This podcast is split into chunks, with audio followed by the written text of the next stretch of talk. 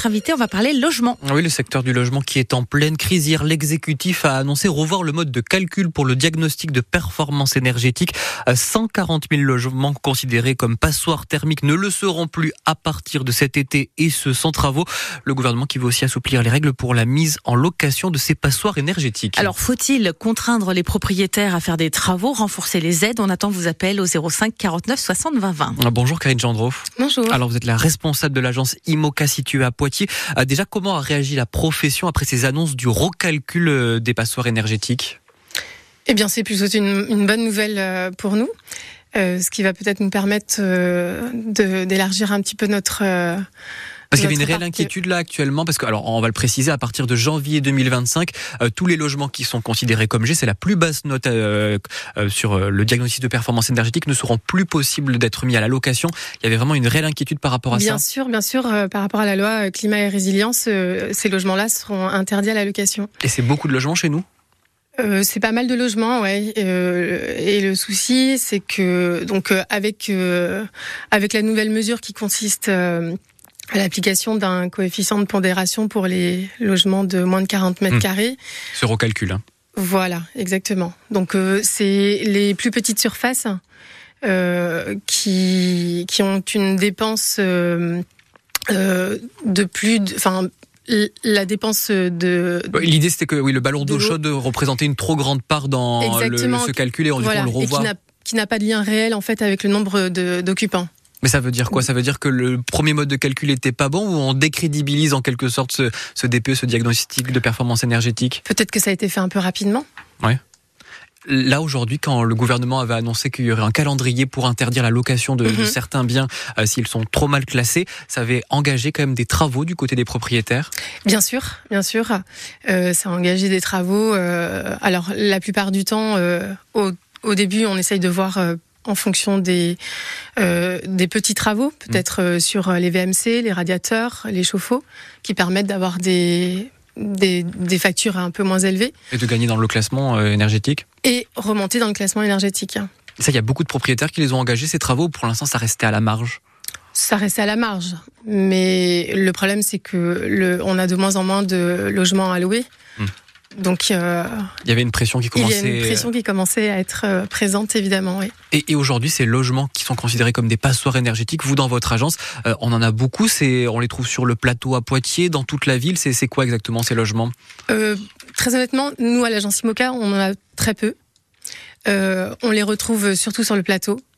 Les, les, vieilles bâtisses mmh. du centre-ville qui nécessitent la plupart du temps pas mal de, de rénovation donc euh, un coût des travaux qui sont assez importants. Et aujourd'hui, du coup, ce coût de travaux, ça freine les propriétaires, c'est ça, à les engager? Ça peut freiner, évidemment, puisque certains n'avaient pas prévu euh, ce budget-là.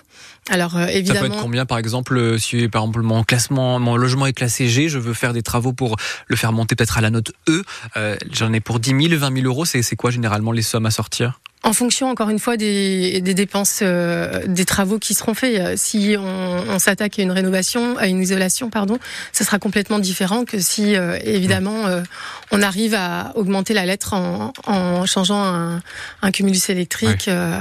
Et, et peut-être que l'autre conséquence, est-ce qu'il y a des propriétaires qui ont eux fait le choix de vendre peut-être leur bien en disant bah, les travaux sont trop importants, je préfère le vendre plutôt que le louer? Bien sûr, certains ont préféré euh, vendre n'ayant pas forcément les moyens de, de faire ces travaux de rénovation.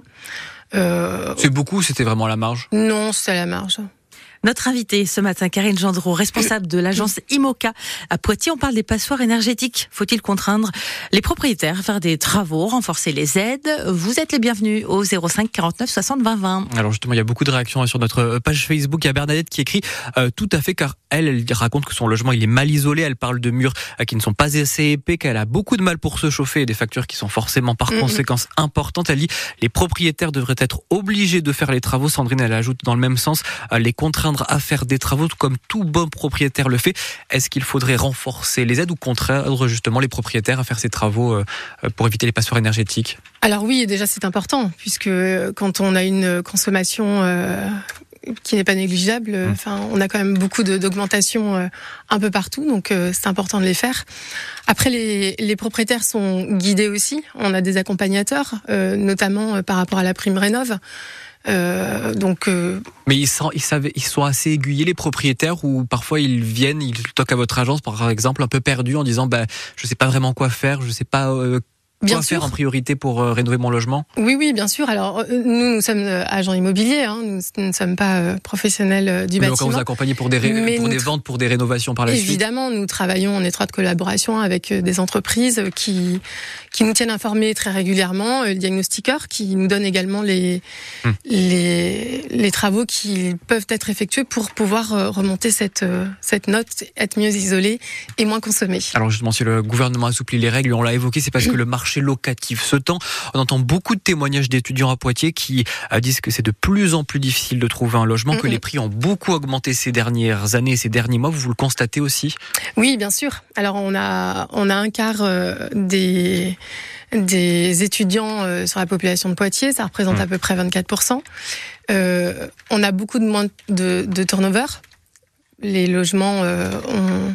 Mais on manque de logements aujourd'hui à Poitiers pour la location? On manque de logements à Poitiers pour la location. On manque de logements, tout à fait. Moins de turnover. Euh, la demande s'est accrue, mais l'offre n'a pas suivi en fait aux mêmes proportions. Donc euh, oui, et puis certains locataires restent en place. Sachant que s'ils déménagent, les loyers, alors les loyers qui sont plus élevés, euh, c'est l'offre et la demande, forcément, ça pousse les loyers vers le. demande. Et on parle aussi, alors là, c'est pour la vente des biens, qu'il y a eu un effondrement au niveau national avec la flambée des taux d'intérêt ces dernières années. On le constate aussi à Poitiers? On l'a bien constaté, oui. Et les prix, ils ont évolué de leur côté? Les prix. Alors, on, aujourd'hui, euh, il faut savoir que euh, les taux commencent à, à légèrement baisser. Ça stabilise, on va dire. Ça stabilise, mais les banques prêtent, donc il faut se lancer. Et, et ça a augmenté. Enfin, ça, ça, là, sur la baisse des ventes, on est sur à peu près combien là sur les deux dernières années On a une idée? Euh, c'est très peu, euh, aux alentours de 1%, euh, un peu plus. On est sur un décrochage beaucoup plus limité que dans en Ile-de-France, par exemple, ou dans ah d'autres régions. oui, tout à fait. Merci beaucoup, Karine Gendreau. Je rappelle que vous êtes la responsable de l'agence IMOCA à Poitiers. Merci beaucoup. Merci à vous.